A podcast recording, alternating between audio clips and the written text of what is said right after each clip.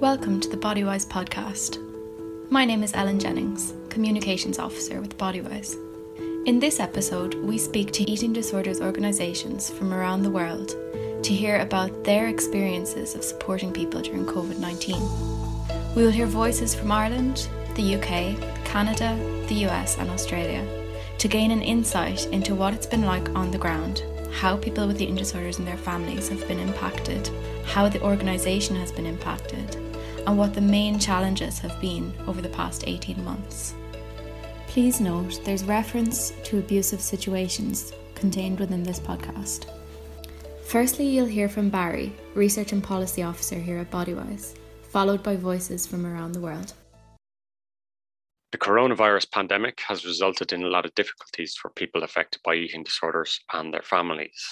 Risk factors have increased, whilst protective factors have been taken away. During this time, we've seen increased hospitalizations, often with people being more unwell, along with people struggling at home or on their own no matter where people are in the world, the challenges are similar. My name is Elizabeth Altunkara, and I am the Director of Support Services at the National Eating Disorders Association, or NEDA. I oversee our information and treatment option helpline. I make sure that all daily operations are running smoothly.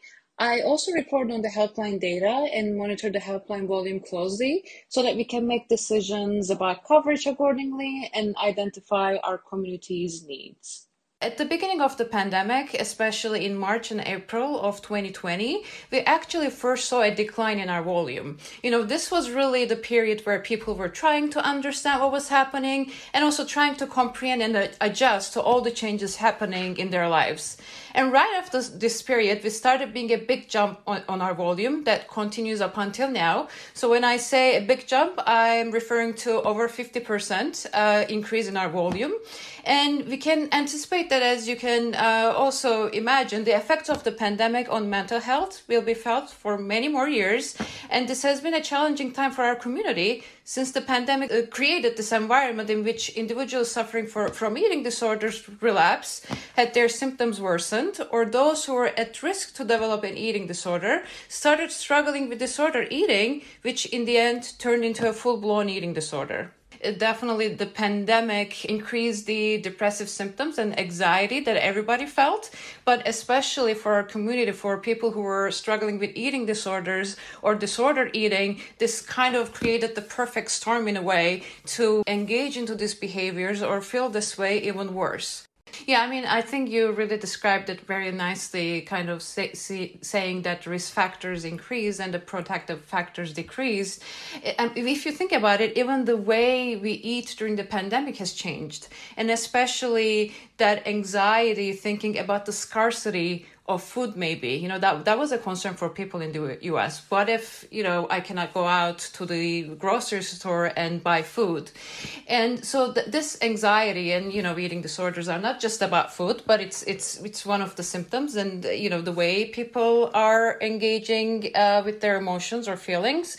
So even that restriction or that um, situation really increased their anxiety and that's why they started to engage in behaviors.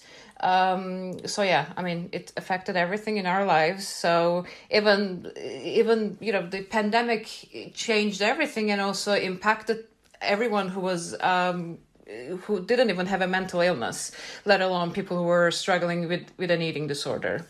My name is Ranjani Uthpala, and I'm the clinical director of Butterfly Foundation. In my role, I'm responsible for the kind of overall strategy and governance of the suite of clinical and support services that we offer here at Butterfly.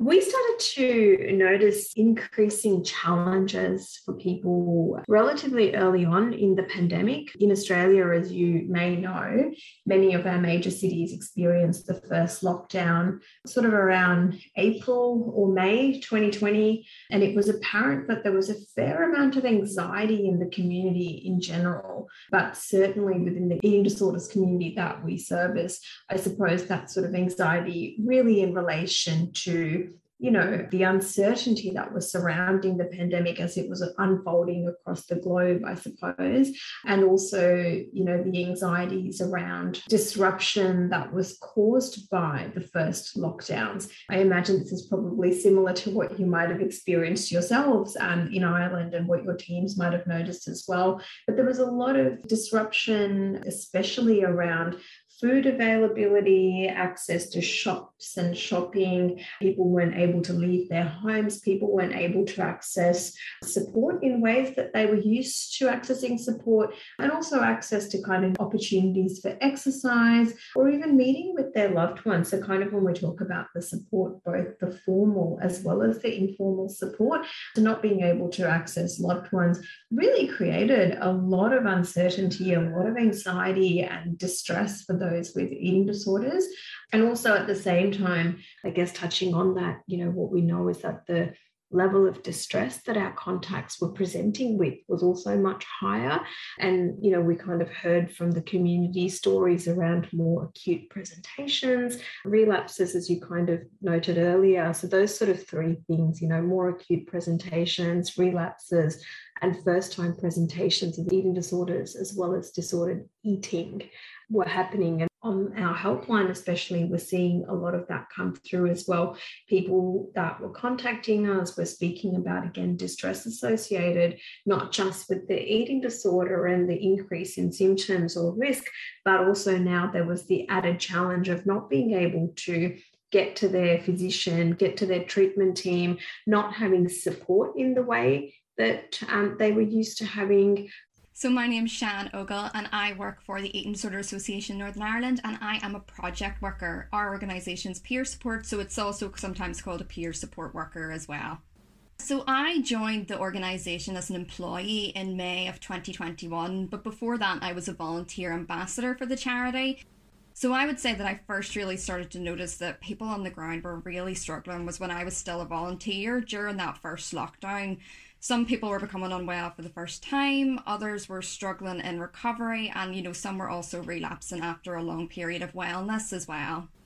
So, I'm Kaitlyn Axelrod. I am a social worker and I'm the program and outreach coordinator at Sheena's Place. So, Sheena's Place is a community mental health charity, and we provide professionally facilitated group support to people affected by eating disorders in our province of Ontario in Canada. We suspended our programs at Sheena's Place only for two weeks when the pandemic started in March 2020. So we were able to get a pretty quick sense of how folks were coping when we resumed our groups on April 1st, 2020. So a lot of the changes, of course, when the pandemic began were quite sudden. You know, concerns about health and contracting COVID changes in routine, the loss of formal and informal supports, and just general uncertainty. So we could definitely see this having an immediate impact on our group members. Some things that folks have talked about as uh, you know recurring themes in groups, let's say, are the reemergence of old symptoms as coping strategies or new eating disorder symptoms, and a lot of frustration about this, a lot of feelings of shame and guilt around progress with recovery. That's something that's been coming up a lot. And I think that really speaks to how eating disorders are, or the symptoms are quite you know logical responses to quote unquote disordered situations or unusual or traumatic situations like a pandemic so going back to things that, you know, provide comfort or help a person feel safe, it makes sense and it causes for a lot of people, you know, a lot of frustration around that. I'm Nicola Armstrong. I'm the National Officer for BEAT in Northern Ireland.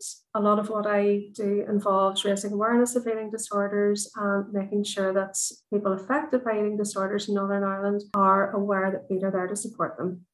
No doubt about it, the, the pandemic has had a very negative impact on people with are vulnerable to eating disorders. We know that some people have developed an eating disorder for the first time, some have relapsed, and those with an existing eating disorder have found symptoms worsening in a lot of cases.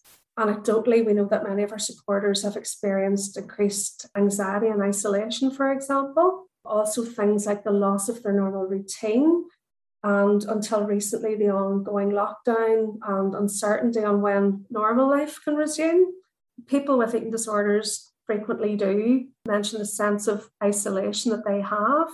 And before the lockdown, of course, that didn't necessarily mean physical isolation. It meant the, the difficulty they would have had in relating to people and their peers, the nature of the illness, meaning that, you know, certain behaviors, for example, there's a lot of secrecy in and around people's behaviors, what they do um, as part of the, the illness. But then also to have that physical isolation suddenly thrust upon people it's not surprising that some people felt they did go into a bit of a tailspin themselves. And even if you're not the most gregarious of people, even those little interactions that you would have in the supermarket, nipping out for a paper, that, you know, were obviously not happening as often, you know, for many people was very, very challenging. I know as well because of what's happened, additional responsibilities then come down to the family who have to, had to take on more responsibility in kind of doing the medical monitoring at home that would have previously been taken place in a clinic. And I know there's been another piece around people who would have been inpatient, not getting visitors and that kind of sort of thing as well. So I don't know, is that something you've heard? Families have been really, really affected, and a quarter of our emails in August were either from children under the age of 18 or from their family members.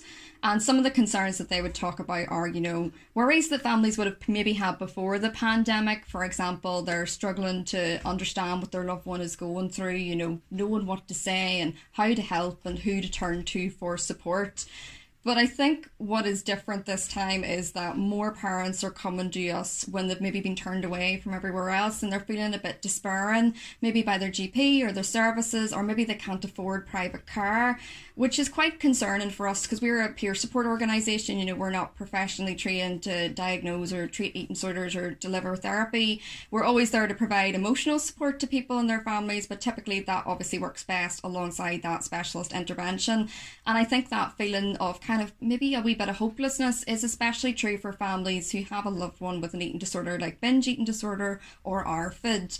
And I think that families have felt increasingly isolated in their experience, which is linked to that general social isolation that we've all seen. And on top of this, you know, we know that the pandemic has really increased the number of people exposed to risk factors that negatively impact all aspects of mental health. So everyone in the family may be struggling in their own difficulties and experiencing their own challenges, which is obviously really difficult when you're when there's a number of people that are unwell as well parents or caretakers of a child with an eating disorder had to take on uh, the role of a teacher and a treatment provider, doing medical checks, monitoring weight, and providing support during meals. So, as you can imagine, this created multiple challenges for the families and often created some tension as well. So, we know that support is essential to eating dif- disorder recovery. However, having your parents as your treatment team changed the dynamics within families.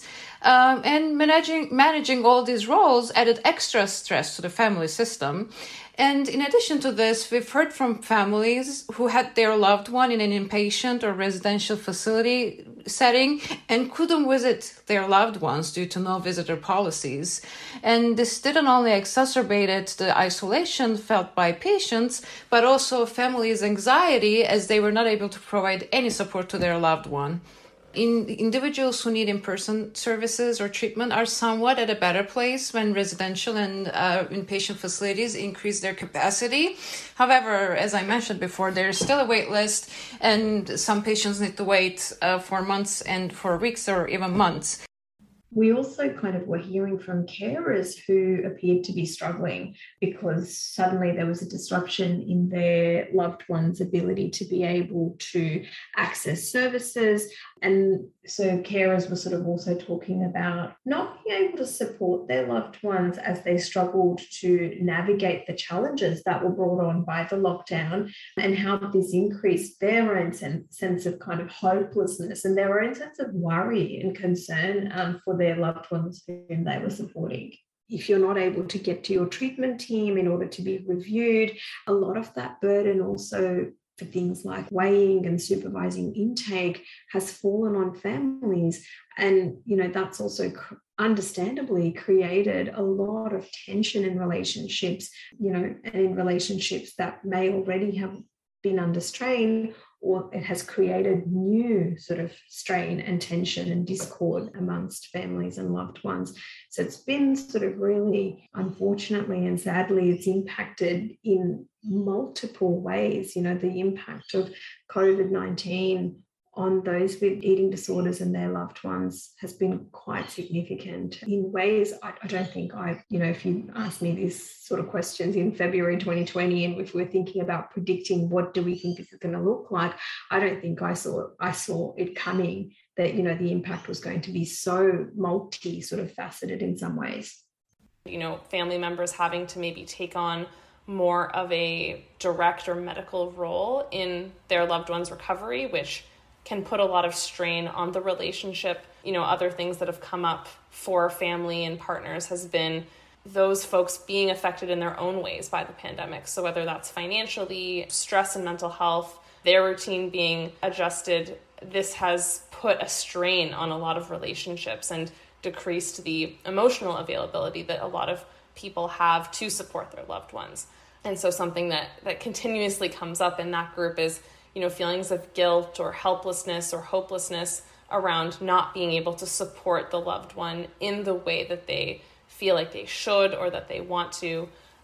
We know that, I mean, research shows that if a family and a, a good support network is very actively involved in someone's recovery plan, what a difference that can make to a person living with an eating disorder. It really does help them make a, a full and sustained recovery quicker no doubt about it. So, yes, especially with those people in inpatient facilities, I mean, that's obviously very, very difficult for both the, the patient and the family. And I suppose the the lack of treatment in many cases during lockdown has meant families trying to help their loved one through an eating disorder have received very little guidance themselves, and that has obviously impacted on their own mental health to an extent too. So, you know, as well as that's the that strain on a carer's mental health, no doubt, has increased anxiety and isolation during lockdown. What have been kind of, from your perspective, the main challenges that have come up for people when you've been supporting them? I guess one of the initial major challenges was access to treatment and additional support resources. Uh, until virtual treatment options and online support groups started to emerge, people were at a loss and were dealing with heightened anxiety and increased depressive symptoms. Uh, and we also started getting calls from children and teenagers who, who were dealing with abuse in addition to an eating disorder. Uh, we think that the reason for the rise of this situation is the living situation. You know, children couldn't go to school anymore. They didn't have, have access to resources, the school resources, to their support system, whether it's a friend or a teacher, and they had to live with their abusers during the shutdown. Um, and also, you know, even though virtual treatment started to emerge, for some reason it wasn't an option due to privacy concerns during the shutdowns. So if you are you're having a call or a video conversation with your therapist, you're concerned that your parents or loved ones or family who are in the next room can hear you.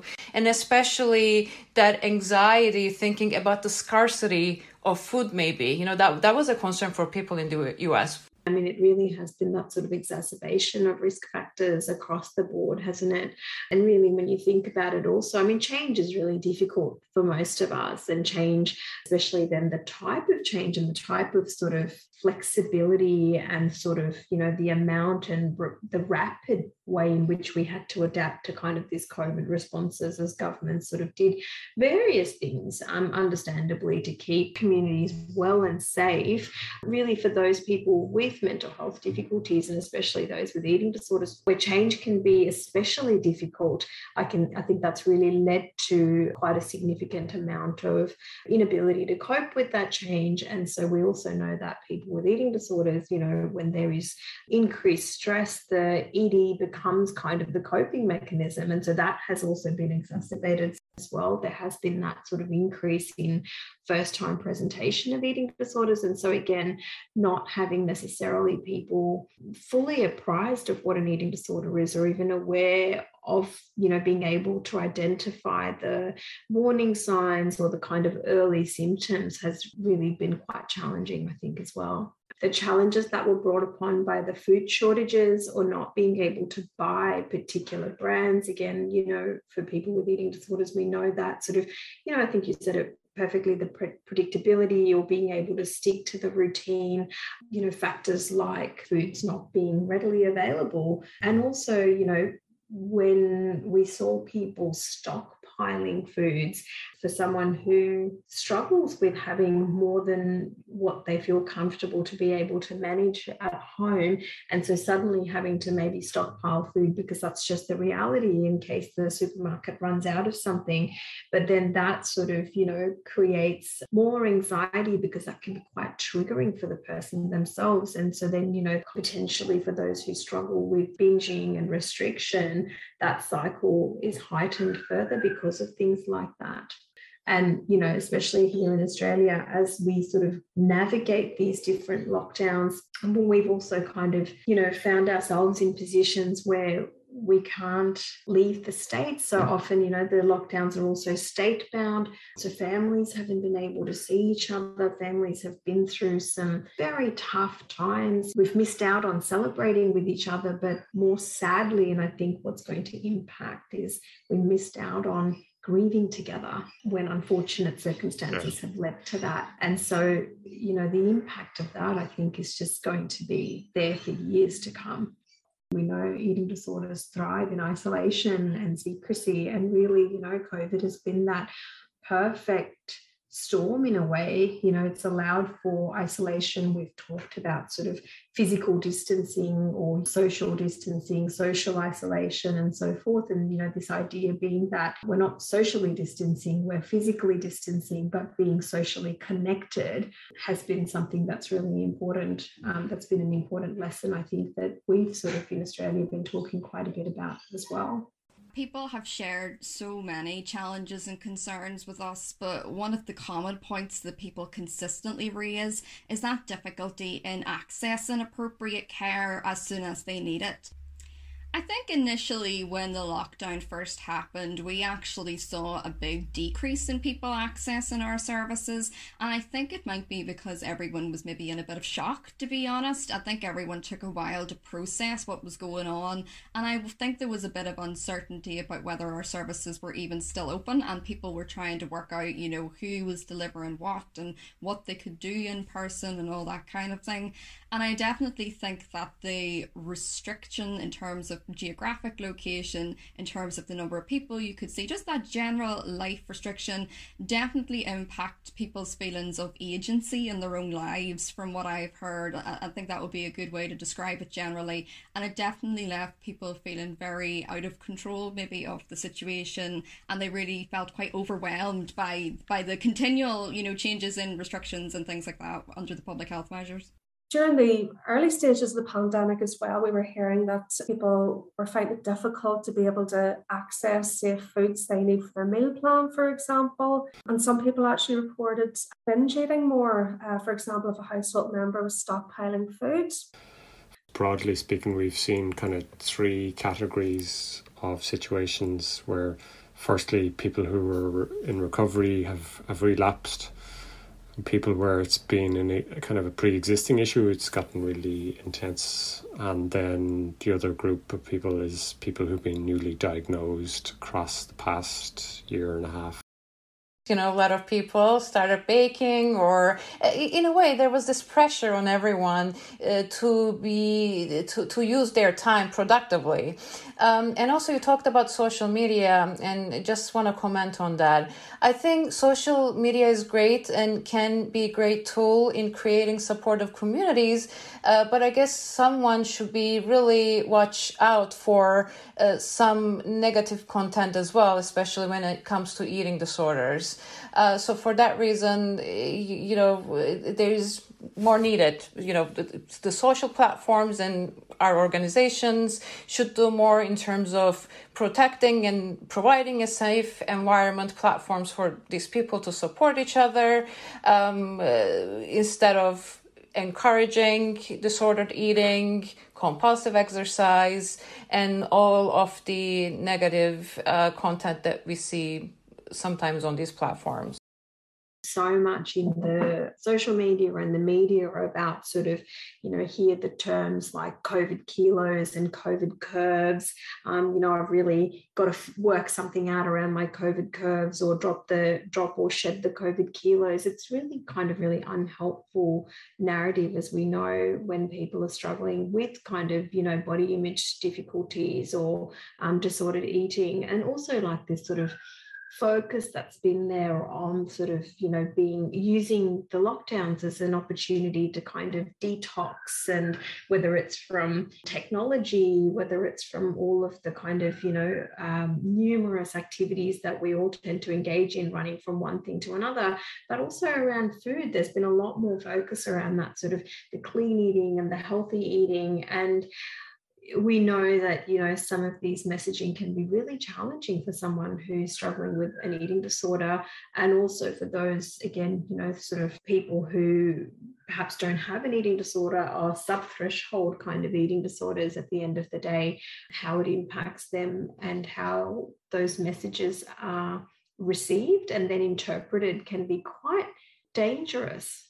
As well i would say that you know a lot of the fat phobic messages that were being amplified everywhere and unfortunately still are amplified in many places had uh, a pretty immediate effect as well. So, you know, jokes about gaining weight during quarantine, misinformation about people in larger bodies being more susceptible to the virus. So, all of these things um, were definitely coming up for many of our group members right away. You know, now we're coming out of lockdown, you do see a lot of stuff on social media you know, nearly as bad as the whole beach body thing um, in the lead up to the summer that you'll see. Now we're coming out of lockdown, you're having to go back into the office again, you can go back to the pub again. Do you not want to look your best? You know, here's about camp. So it's quite concerned that we're, we're seeing quite a lot of that too. And I think really um, we should all be being a lot kinder to ourselves and each other and just being thankful that those of us who have managed to come out the other side of this with our mental health and physical health relatively intact. I, I think that's a wonderful thing to celebrate, you know, and never mind, let's pretend the pandemic didn't happen and we're all back to our pre pandemic weight and, you know, mental health, mental wellness. And how then would you say the, the organization has been impacted and how has it had to adapt? I mean, we always, you know, we still work from home. We always talk about Zoom Zoom fatigue. Uh, however, it's just we got used to it. You know, human beings can adapt very quickly to different environments. Uh, thankfully, so uh, it's not really uh, unusual anymore to have meetings in in Zoom or checking in with your grandparents in Zoom. Um, so it's changed the world uh, permanently in a way you know, even though we're oceans apart, this sort of, you know, common and shared experience, I suppose, as people have tried to navigate their way through some really difficult situations through lockdowns and uncertainty brought on by kind of, you know, the health crisis that we've all faced. And at the same time, then also thinking about, you know, for organizations like butterfly and i imagine for yourselves as well how do we adequately respond to this sort of increasing demand on services that we have seen. You know, I think that's been a real struggle. I think one thing after another, to be really honest with you, I mean, you know, we started off with those sort of challenges again that I imagine that most people around the world faced in terms of, you know, our staff faced that sort of challenge of quickly having to pivot our service delivery to an online format. You know, Butterfly, uh, pre COVID, we have sort of our national helpline, which delivers services online through a web chat format. So there's um, some platforms that were sort of readily geared in some way to kind of digital mental health and service delivery, but we also had a number of face to face programs that we used to run. And so, really, you know, there was a challenge there for staff in being able to pivot service delivery to an online format using telehealth, adapting our programs in a safe manner. You know, we've seen an increase in the number of people who are accessing our national helpline but really, sorry, going back to that bit about adapting programs in a safe manner, I think that's a challenge again that's been sort of you know documented in the field in the sense that you know when we're talking about eating disorder programs things like meal support how are you going to be able to do this you know on an online setting in a safe way for programs where we were offering or requiring kind of people to go through weighing procedures from a safety perspective to ensure that you know there wasn't any weight loss or even from an exposure perspective how do we adapt those? And so these were kind of really rapid learnings i think that we had to really put in place. And at the same time if you think about the people element of it as well all of our staff like everyone were also living this sort of world of covid uncertainty homeschooling their children themselves. And so i really do think that it was quite a difficult period for everyone well, we've seen a lot of changes over the last 18 months at Beat. As I said, we've experienced a, a really significant rise in demand. And as an organisation, we've almost doubled in size during the last 18 months. We've been expanding our helpline and support services team to meet this demand.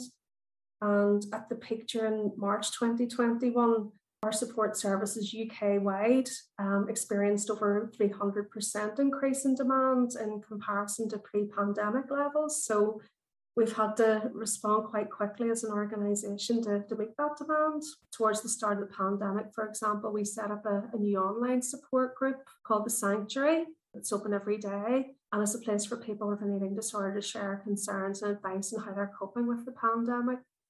We used to run all of our groups in person. Like many organizations and individuals, we had to shift really quickly to online services. This is something we wanted to do anyways. It was in the works, but we had not created a plan for how to do so. So the pandemic forced us to really accelerate this process of researching and planning and creating policies and procedures that would support successful online programs. So we did implement that quite quickly. Um, but of course, you know, there have been some challenges. I would say overall, our transition online has been very successful. But one challenge we faced uh, over the last year and a half has been keeping up with the increased demand for our services. The increased accessibility of our services has meant that more people can come to our groups and register. So before the pandemic, only people who could come in person to the house we were located in in downtown Toronto were able to attend and now people from all across the province, you know, people who weren't able to come in person for a variety of reasons can now register. So that's increased the demand as well, of course, as the increase in prevalence and severity of eating disorders throughout COVID. That's increased the demand as well. And so we've had to manage keeping up with this while also navigating increased costs which I think is surprising for some people. There's often the assumption that moving online makes things cheaper um, and more affordable, but for us, it's actually increased our costs primarily because our groups now have to be co facilitated, so facilitated by two mental health professionals. Whereas in person, many of our groups could be facilitated by one person since that group was happening in a house with other people around. In case there was an emergency, someone could step in to support. But being online, it's in our in our perspective very very difficult and you know maybe not supportive of the safety of everyone in the group to only have one facilitator. So that's something we've been navigating you know, as well changing group norms and guidelines, adapting those to the online space. So, figuring out, for example, are we going to make everyone use their cameras in group, knowing that body image distress is so common, but also wanting to again ensure the safety of group members uh, enhance cohesion of the group? And then lastly i'll say you know working from home has been a change as well for for all of us. I think this has changed the working culture as well as social and community aspects of the work that we do. So before the pandemic when we were in person there was a lot of you know casual connection between staff members between staff and group members among group members. So you know getting coffee or tea in the kitchen before a group started small talk uh, leaving together. Um, but now online it's really hard to recreate those small pieces of connection which is i think one of the bigger losses um, with moving online despite all of the, the other benefits So, the biggest impact has been on how we deliver our support services, our training, and our fundraising as well. So, at the beginning, we had to cancel all our in person groups, our face to face appointments, and our drop in centre, I'm sure, like everybody else, and move everything online, which was a big change for us. So, during that time, we had our helpline, our monthly online support groups, and our one to ones, which were delivered through email or phone call. And that's how we're still currently operating, though we're hoping to head back to that face to face work soon. Previously, we would have offered in person training and school workshops as well, but those were temporarily suspended when that health and social care sector really moved into crisis management and the schools were closed. Fortunately, we worked really hard to translate those programs uh, to go online, and we've started to deliver those remotely this summer, which is great. And we're hoping to get back to that again in person in the new year. And then our approach to fundraising as well. We greatly increased our social media presence and we relied on that heavily when we haven't been able to do kind of, you know, typical fundraising activities. I mean, at the beginning of the pandemic, all of our staff members started working remotely. However, we didn't have any pause in our operations or services, especially on the helpline. Prior to the pandemic, towards the end of 2019, in October, our helpline migrated to a remote platform. Obviously, back then, we didn't know about the pandemic, so this was kind of a plan that we've been working on for, for a you know for many years. So when i say to a remote platform i mean that all of our volunteers who respond to our helpline calls chats and texts texts were remote. They no longer needed to come to our office. Uh, so we really got lucky with this transition because when the pandemic started we already had the technology and the structure to be able to support our community and we also do walks. We also have walks all over the US uh, to create this uh, supportive community where people get together to raise awareness and support each other. Unfortunately, we had to pause those. However, we quickly switched to a virtual uh, environment and we call them virtual walks to continue to bring our community together. And, you know, it's not the same thing. It's, it, however, it still gave us an opportunity to check in with our community and then to make sure that they feel the support and then they are not alone. And the other thing we started doing was we released videos every day called NEDA Connections, where uh, the leaders in our field, our volunteers, and our staff members joined for quick check ins and they provided resources and activities. And I guess it's also um, important to add that 2020 and 2021 have been challenging for everyone, especially for the nonprofit world in terms of finances and fundraising. Actually what we've, we've seen which was quite interesting and understandable was uh, the number of our volunteers increased because people couldn't work they didn't have anything to do over you know during the shutdowns so we had a lot more volunteers who applied to our helpline to be able to help people uh, and we are so grateful for all the help that we've received yeah the increase in need and demand has gone up across the board with inpatient services, outpatient, community. You know, we are in a position at Sheena's place where we are not providing treatment or individual therapy. And so we unfortunately a lot of a lot of people come to us in search of those types of care that we are not able to provide. Our services are, are designed in an ideal world to be an adjunct to individual treatment or therapy. And so a lot of a lot of folks have really high needs um, and unfortunately we're able you know to meet some of those needs but not all of them this idea of not being able to have the opportunity to seek help and support as you need it, when you need it in a timely manner, has been really challenging. And I think, again, in the eating disorder community, that's been one of the really kind of resounding challenges um, that we faced as well. Because either it's been an overwhelming demand on services, and so services haven't really been able to keep up with the demand that's come at them, or there's the other aspect too, where, you know, understandably, a lot of private practitioners, because of, you know, homeschooling and because of all of the challenges that they face in their own life, might sort of be able to offer slightly less services in the face of an increasing demand. And I know a lot of my colleagues who've had to do that in addition to the stress of everything, carry the sense of guilt and responsibility of not meeting the service needs or meeting the community needs and at the same time how can you possibly work at the same rate that you were working at when you might have one, two, or three young ones at home that you're also responsible for homeschooling. It's just, it's unfathomable, it's unreasonable. Just to come back to kind of waiting lists and hospitals, unfortunately, I think it's it's the same everywhere. People needing kind of medical stabilization and being more unwell and being kind of more urgently referred has come up a lot over the last year and a half. And I know one example is that the specialist teams here, they've had more referrals in the first six months of this year than they had in the entirety of last year. And post Christmas period in Ireland was very, very difficult for people. And particularly, I think in March and April, you could just tell there was something in the ether. I mean, there were psychologists and dietitians posting on Twitter saying they had more referrals now than at any other point in their professional career and a high number of referrals in a very short space of time than what their system was designed for. You know, people who are suffering with eating disorders also have comorbidities that they are dealing with, whether it's OCD, anxiety, depression, substance use, self harming thoughts. So it's a very complex disorder. And being in this environment, really exacerbated all the symptoms. It was really difficult for them uh, to be able to work on their recovery. There is still stigma around eating disorders. People really don't understand what they are. They still sometimes think that people do this to attract attention, and we know that's not the case.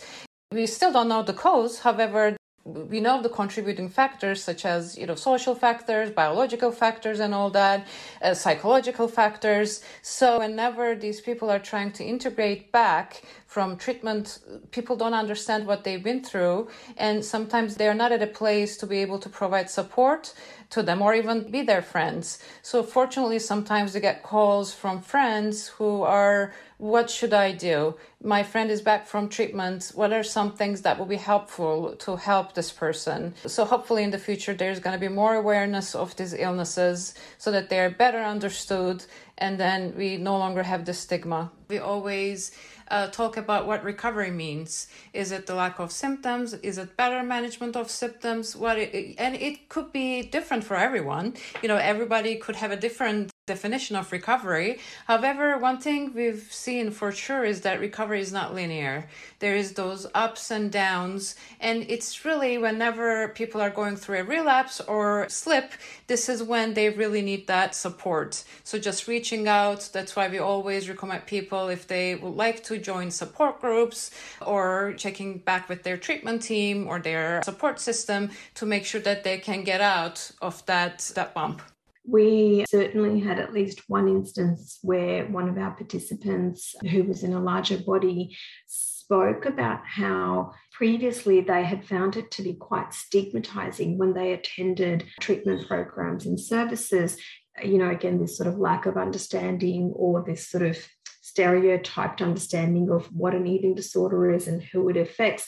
And so this individual spoke about how the online platform allowed them to be able to access the program because those feelings of shame and not belonging or feeling that this program isn't for me, even though it's absolutely appropriate that they attend weren't there. So kind of those, I suppose what mm. I'm trying to talk about there is stigma. You know, there was a some of that sort of decreasing of stigma that we heard about from at least one of our participants.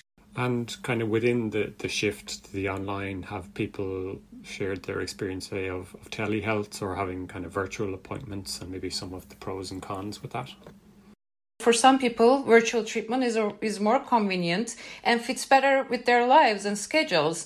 Uh, I believe that virtual treatment used to be was a response to the pandemic. However now became the norm in the eating disorder treatment landscape. We hear about a lot of treatment facilities offering this hybrid um, treatment which means you know in person and virtual.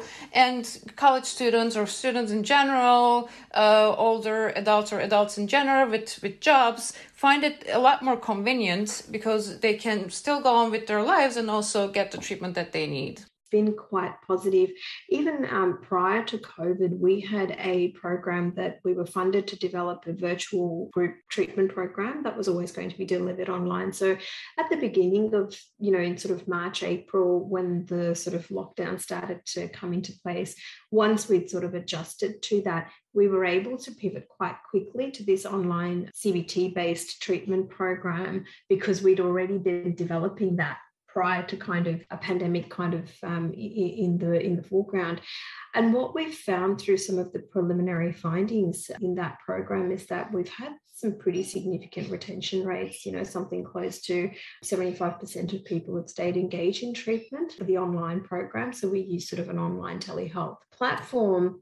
And I suppose in some ways, you know, that's sort of been the silver lining. You know, we've seen that people have responded well to telehealth consults. Some of the challenges, I suppose, in terms of the telehealth is again in families where they might not sort of have access to devices or even access to have a, you know, I talked earlier about confidential space for clinicians to provide counselling services, but also for people to access services in a space where they felt comfortable and able to talk. I certainly have done a couple of sort of assessments myself where it was very apparent that there was kind of a family member in the background. Now, you know, while we absolutely welcome and, you know, welcome and highlight the importance of, you know, ensuring that we've got loved ones as part of the treatment process it's very much an informed consent process that goes with that. And I think sometimes those lines have certainly been blurred. And also, what you're talking, you know, I think what you were mentioning earlier about that sort of increased expectation or being in closed quarters with people for an extended period of time while some people have found that helpful potentially where the family dynamic has been quite supportive for those who've already had strained relationships or tensions in relationships that have been you know heightened by the eating disorder being present i think the covid sort of overlay of lockdowns has certainly added to that strain um, and you know potentially led to a lack of understanding, you know, around that sort of recovery journey, I suppose. Other things like, you know, where are people logging in from? Is someone's only private location their bathroom? And, you know, is that triggering for someone else? But also, does that mean that, you know, it's the only place where they'll be able to respect the confidentiality of everyone else? So these are things that we have had to navigate. We've heard people speaking with their therapist in their cars, as you said, in the bathroom, so that they could have that privacy where they can openly share their feelings. Yeah, it's been a very mixed response, I would say, to telehealth. There are some people that absolutely do not like it at all and are busting to get back in to actually see someone and have a conversation. And they really value that connection, which I can totally appreciate. But equally, I also have had some people go, and This is amazing, particularly people that maybe have like a chronic illness or a disability that now feel that they have more accessible care, that it's easier for them to access, and that having it there when they're in their own home is better for them. And certainly, that is something that we're taking on board is people's different perspectives on, on, on sort of that telehealth aspect. We know for a fact that some people were quite comfortable, especially younger people, you know, very comfortable with the notion of remote interactions and maybe a little bit more open to the idea of not necessarily having to leave their house to meet with a clinician face to face. We know that other people, maybe who weren't as tech savvy or as confident, struggle with that a little bit it's not really the same as going to therapy or treatment in person. Um, so it's it's you know we've also spoke with uh, providers and treatment facilities and try to get their uh, kind of insight about virtual treatment. And one thing that was interesting was they found, they actually found it helpful because they get an idea of the living situation. Because before they never see their patients eat or you know engage in behaviors, and this was this became really a door for them to be able to see these incidents so that they could come up with better treatment plans. So that was that was really interesting for us to hear. And looking at kind of where we're at now, a year and a half on, how, how are things for people who use your, your services at the moment? I think that there are some people who are very glad to have the restrictions easing and they feel that that return to normality, as they say, it will definitely help them. I also think there's people that are deeply anxious about returning, particularly to college, to work, um, to school, and what that will mean for the kind of like eating distress that they have been coping with over the past few months. You know, I think a lot of the same challenges persist around you know, dealing with eating disorder symptoms in times of change and stress. And we're noticing new challenges coming up as well. I'd say in the last few months, themes around re entering the world or as things reopen up, what that means for people. So, again, maybe some health related anxiety that co occurs with, with eating disorder symptoms social anxiety, you know, worries around body changes that may have occurred over the last year and a half, and seeing people that one hasn't seen in a long time, worrying about comments that might be made. We're certainly still seeing a high level of demand from people from Northern Ireland. As I say, 2021, that has actually doubled in comparison to the year before. So yes, I mean people and families are definitely still feeling the impact, and that definitely includes access to clinicians. Even throughout the UK, we're still seeing above a 100% increase in the amount of people needing support compared to yeah the time before the pandemic, definitely. So I suppose, yes, in some ways, I'm sure it can only help that life is for a lot of people slowly starting to return to normal again. But I think it'll be a while before we see demand for our support going back to the levels that they were before the pandemic. And indeed, I'd say it'll be a while before the the clinicians are finding that too. I mean, for example, just to put it in context for you, Barry, Beechcroft, um, which is a CAMHS inpatient facility in Belfast, is actually full. That's unprecedented. Unfortunately, most of those young people are experiencing difficulty with eating disorders. And have there been any positive changes you feel have come up over the past year and a half or that people have spoken about?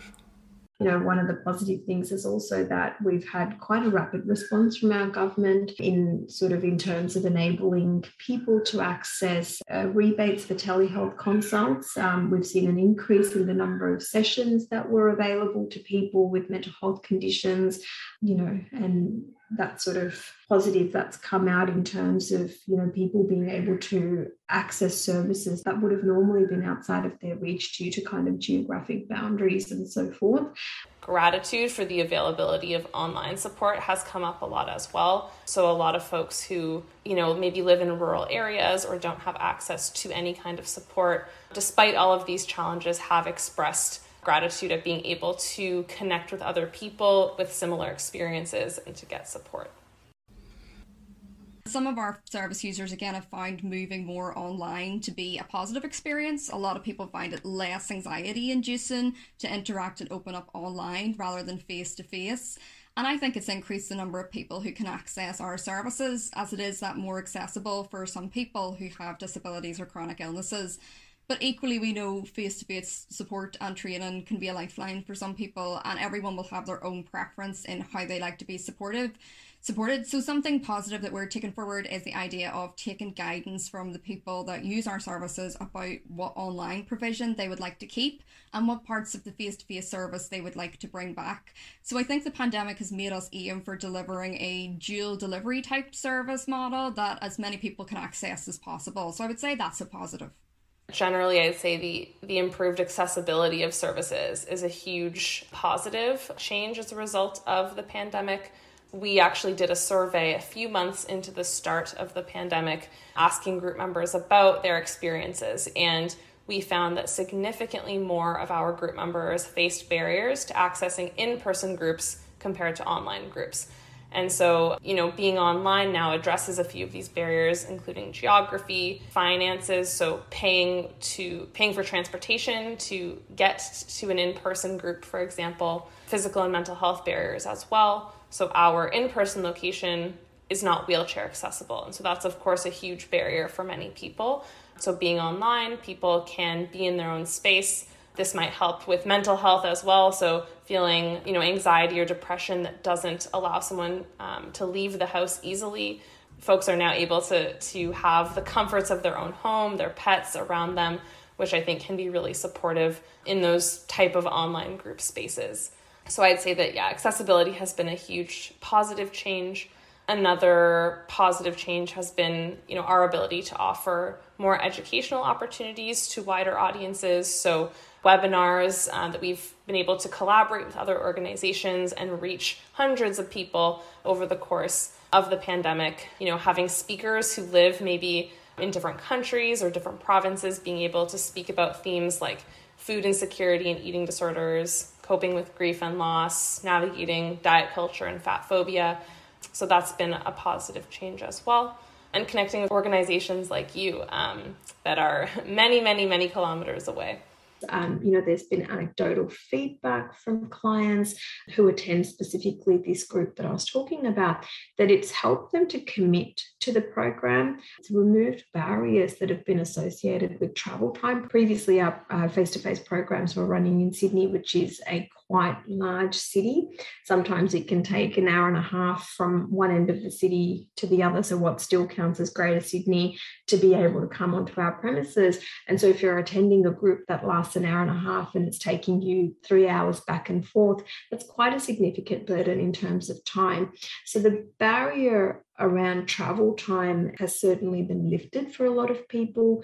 We've also been able to extend the reach. So, you know, those who are not in Sydney, who again previously would not reasonably have been able to come in to attend an outpatient group program, have been able to access the programs and services, which has been wonderful to see, both from a regional or geographic perspective, but also from a perspective of, you know, kind of alleviating some of those other barriers.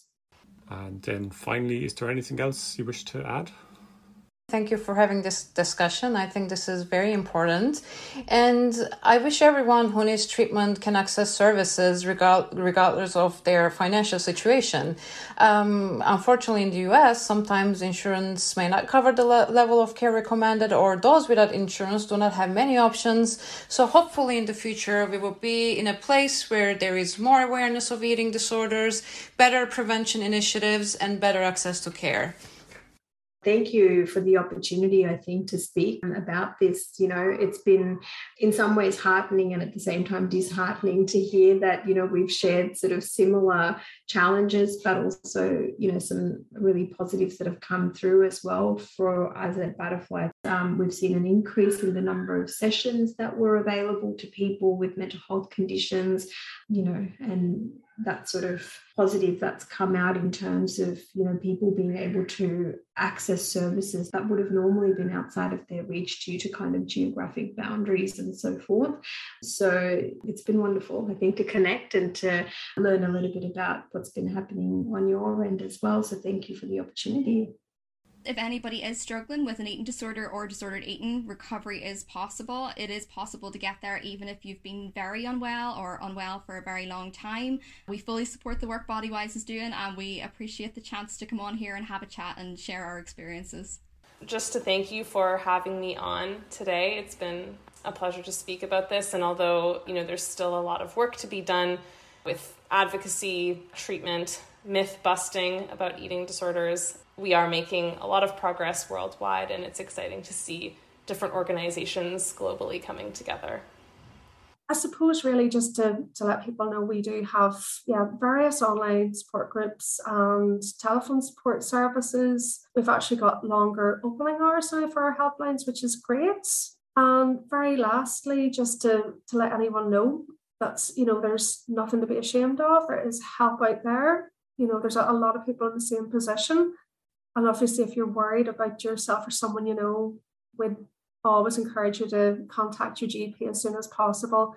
And if you're unsure what to say, we have a really good leaflet on the Beat website that you can download that'll help you with that conversation. But just to remind people that even though it might seem a very long way away, recovery is absolutely possible with the right support. And the sooner you reach out for help, the, the sooner the sooner you'll get better. And that brings us to the end of the episode. We'd like to thank all of the organisations involved for connecting with us across many different time zones and sharing your experiences. We look forward to speaking with you all again soon. You can find details of each organisation in the episode show notes. Thanks for listening.